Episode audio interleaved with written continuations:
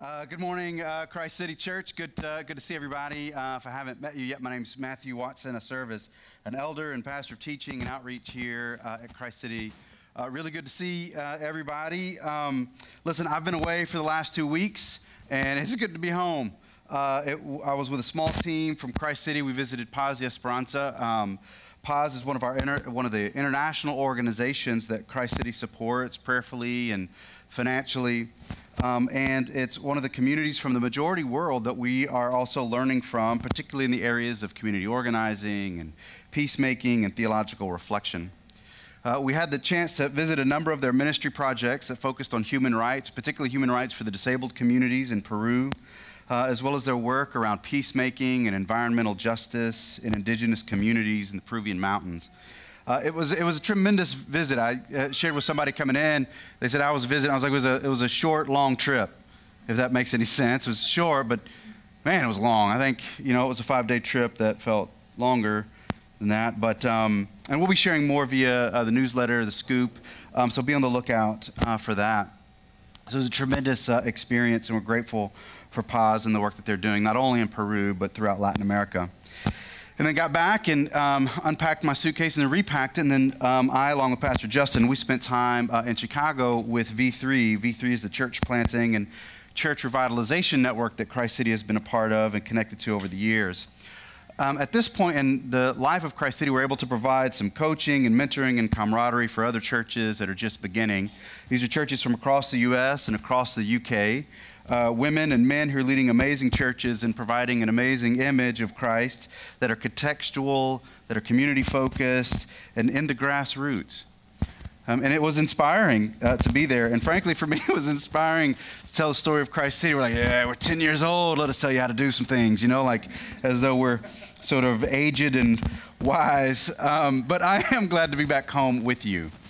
Um, but uh, I tell you all this to remind you that um, that all of us, while you know Christ City has always been primarily focused on um, kind of the DC area and the neighborhoods in which um, our small groups are, and throughout kind of the wider DMV, it is helpful, I think, for all of us to remember that our work, that our story, and this little experiment that we call Christ City Church, this multi-ethnic, multi-generational, inclusive church in the heart of Washington D.C., as it says on our website, that it has influence beyond this room has influence beyond this neighborhood in this region. And I know that I can get a bit myopic here and only see kind of what's in front of me. Uh, but God is using us in ways that we can't imagine, and in ways that, that I often forget, except when I gain some perspective that a few miles can provide. So, Christ City, I'm proud of you. I'm proud of us. Good job. Um, I'm grateful for all that God is doing in us, all that God is doing through us. And I just want you to know that even as we're here, that there are churches and ministries today in Brighton, England, in Honolulu, Hawaii, in Newport Beach, Virginia, and Lima, Peru, and Moyobamba that today are grateful for Christ City Church. Praise God. I'm glad to be home. um, let me make sure that I'm not causing more trouble for Lucas back there than I need to. I'm going to tighten the thing. I'm going to spin this right here. That's probably what it was. I tightened the thing. I'm good. Solid. Sorry. It's tight. I'm ready. Over the, uh, hey, I'm glad to be back. I'm a little tired. I'm not going to lie to you, man. Whatever you get today is by God's grace. So here we go. Um, over the past several weeks, um, we have been, I can hear it differently now. See, it was the, it was the bolt, nut, screw, I don't know. Um, over the past several weeks, we've been making our way through the Old Testament book. Goodness gracious, I am off to a fantastic start. Uh, Ecclesiastes. Ecclesiastes is a, you know, it's a, it's a mysterious and magical book. It's categorized as one of the, the five wisdom books that uh, we learned this a few weeks ago, but it bears repeating.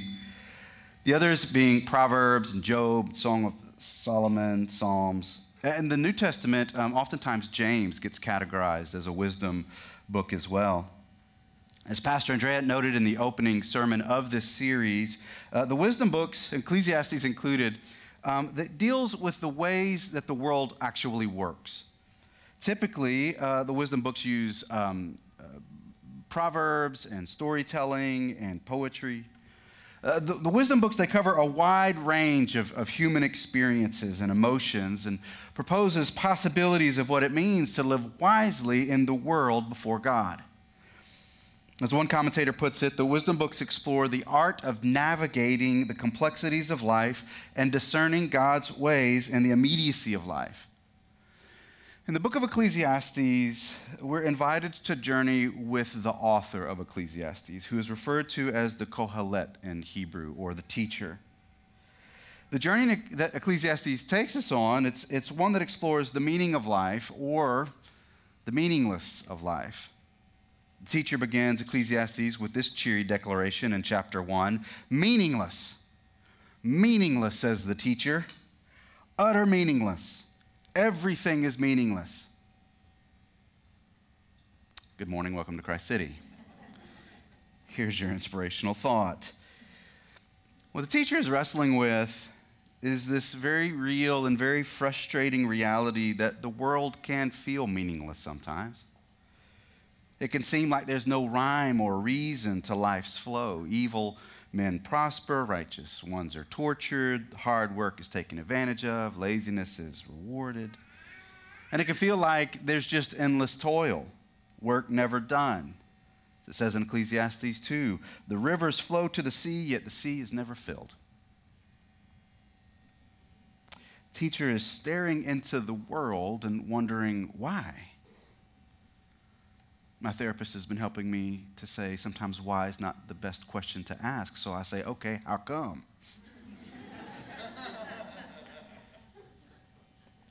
so much of Ecclesiastes is, is wrestling with this pendulum swing of answers that says all is vapor on the one hand, and all of this is precious on the other. As we said a few weeks ago, we're holding two undeniable realities it's holding that life is vapor, but also significant. It's holding our life with all of its chaos and suffering and hardships and randomness and lack of control with God's life. The one that doesn't have a beginning or an end because God has always been and will always be. It's holding Ecclesiastes 1 of all is meaningless with our series anchor verse that comes in chapter 3, verse 14. I know that whatever God does endures. Nothing can be added to it, nor anything taken from it. That God has done this so that we should stand in awe before Him. The search for meaning doesn't end, but that doesn't mean that we can't find any meaning. The aim of this series, which is the aim of the book, is to face the world in all of its beauty and in all of its brokenness, knowing that God holds it all, even the parts that we can't make sense of. Um, I went to seminary. Uh, seminary is the graduate school that preachers go to. So uh, I went to seminary in Marin County, California, just outside of San Francisco. My neighbor next to me, uh, he was uh, a brother named Jiwan. Jiwan was um, a Korean brother. He'd uh, grown up in Seoul. he come from a business background, business uh, family uh, before um, pursuing a path of uh, pastoring. I loved Jiwan. He was an amazing friend. Um, I hate that I've lost touch with him over the years, but during that season of life, uh, Jiwan was very close to me, prayed with me, um, taught me Korean words like annyeonghaseyo, which means hello. He also taught me pangogesa, and chugule, which means who farted, and I'm going to kill you. I don't remember which is which. You can tell me later. Um, we studied together, we prayed together. Um, we kept our doors open, just kind of walk by, kind of it's like almost like bedrooms. We just walk in, sit down, see what's going on, see how each other's doing. One day I remember walking past his, his room and I could just see him. We stared out uh, out our windows the way that our dorm faced. We could see the coastal mountain range and Mount Tamalpais that rose up above it. I could see his shoulders were shaking. I just stepped in and said, Gee, wow, you good? And he was just crying. He was crying quiet tears. And I just sat down next to him and I'm like, yo, what's, said, My man. His brother had passed away. He just gotten the news. His brother lived in Indonesia. Indonesia has the third highest number of motorcycles on the planet. I said, My brother died. It was a motorcycle accident. I remember just holding his arm as he shook, put my arm around his shoulders. And we just sat there for a long while. I remember kissing his head. I didn't know what to say. And then I remember him, the only thing that he said after telling me what happened, the only thing that he said is that there's just too many motorcycles. That was it. There's too many motorcycles. That's all I remember him saying. There were, there were no cries of why. There were no, you know, where are you, gods? There was no pastoral or theological statements that he made about God's providence or care or God's will in that moment. There wasn't even much of a consolation in what he said, but I remember even in that moment thinking that there was a sober wisdom in what he said. That it was a somber response, but it was true because sometimes just too many motorcycles on the road. There was an Ecclesiastes wisdom in his words, wisdom born of tragedy and pain and emptiness and holiness, all mixed together. Wisdom that says sometimes the only sense the world makes is that the world makes no sense. In chapter 7, the teacher begins to press against this wisdom. He's attempting to explore the strengths and the limits of wisdom. Wisdom is, uh, by the way, it's different from like learning or intellect, though it might include some of that. Jewish scholar Michael Fox notes wisdom is the ability to take the long view of life, to judge things by a moral and practical criteria. Wisdom helps discern the best ends as well as the best means. For wisdom isn't only knowing what to do, but actually doing it. Wisdom includes the craftsman's skill, the statesman's savvy, the merchant's know how, and the sly one's wile. Wisdom is how we soberly navigate a world in a way that allows us to embrace beauty while surrounded by brokenness. It's how we navigate a world that allows us to embrace beauty while surrounded by brokenness. I thought about continuing uh, this part of the sermon with a bunch of more quotes from sages and rabbis and mystics and preachers, but and figure out what they had to say about wisdom. But instead, here's what I want you to do. I want to ask you this question. Who's the wisest person you know? I don't mean like like ever, like don't tell me Cicero or it's like some random like somebody in your life who's the wisest person that you know or that you would identify as wise. Thinking about them, maybe more than one person. Hold them in your mind. You got them?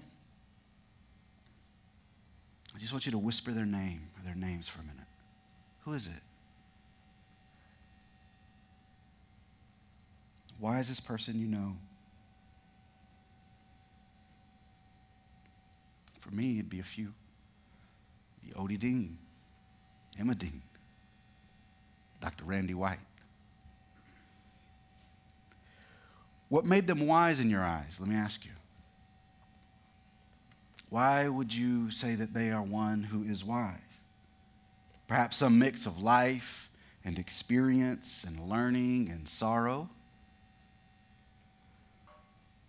What was present in their lives? hope, joy, calm, ability to see and know. What was absent from their lives? Bitterness, worry, fear.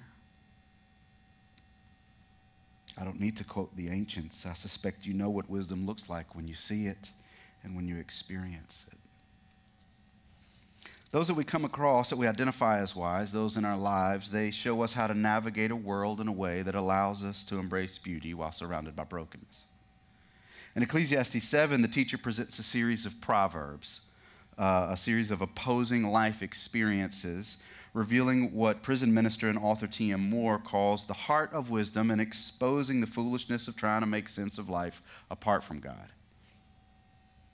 Ecclesiastes 7, it begins this way A good name is better than fine perfume.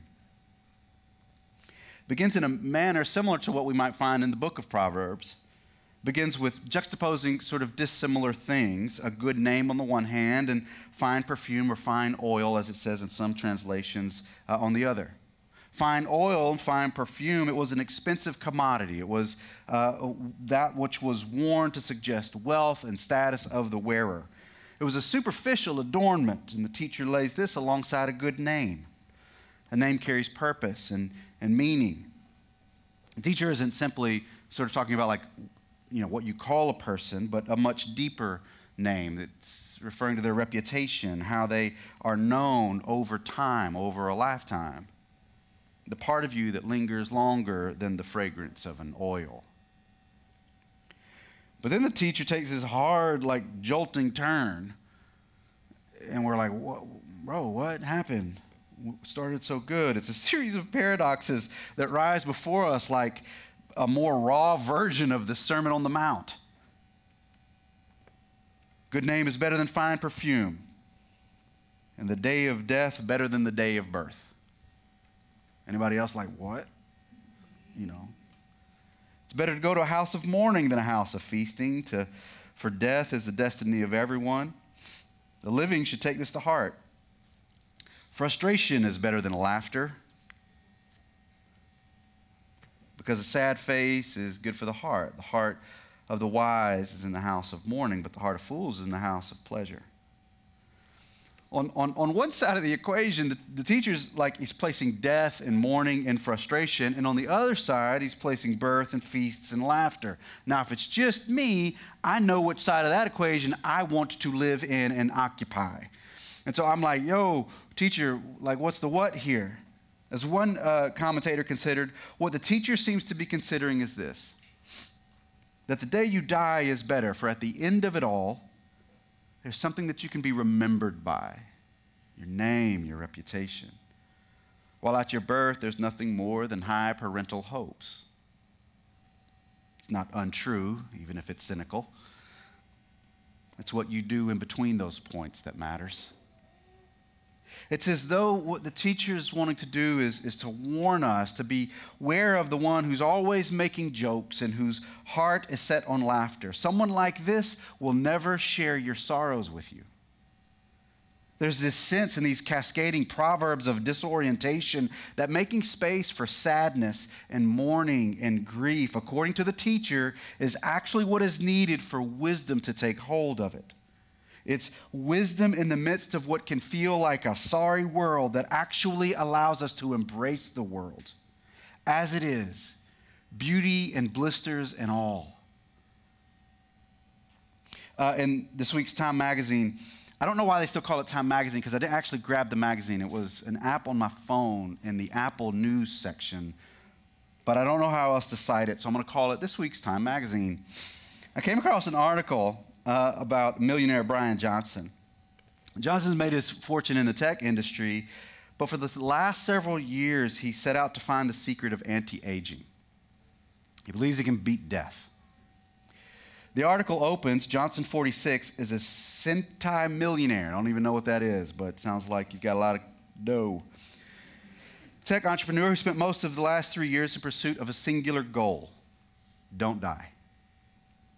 During that time, he spent more than $4 million developing a life extension system called Blueprint, in which he outsources every decision involving his body to a team of doctors who use data to develop strict health, a strict health regimen to reduce what Johnson calls his biological age.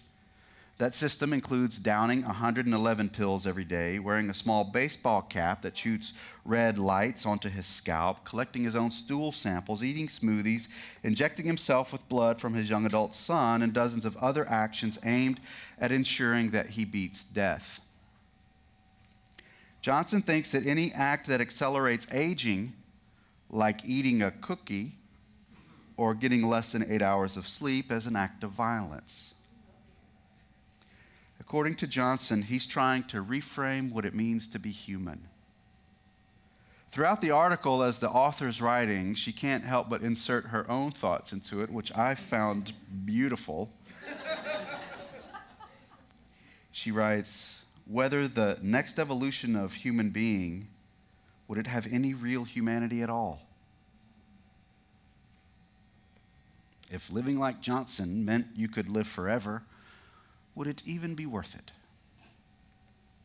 Johnson acknowledges that to move through this grand experiment has meant that he's had to cut himself off from certain relationships and feelings and emotions and even his own understanding of what it means to be human. Johnson says we are willing to divorce ourselves from all human custom, everything, all philosophy, all ethics, all morals, and all happiness.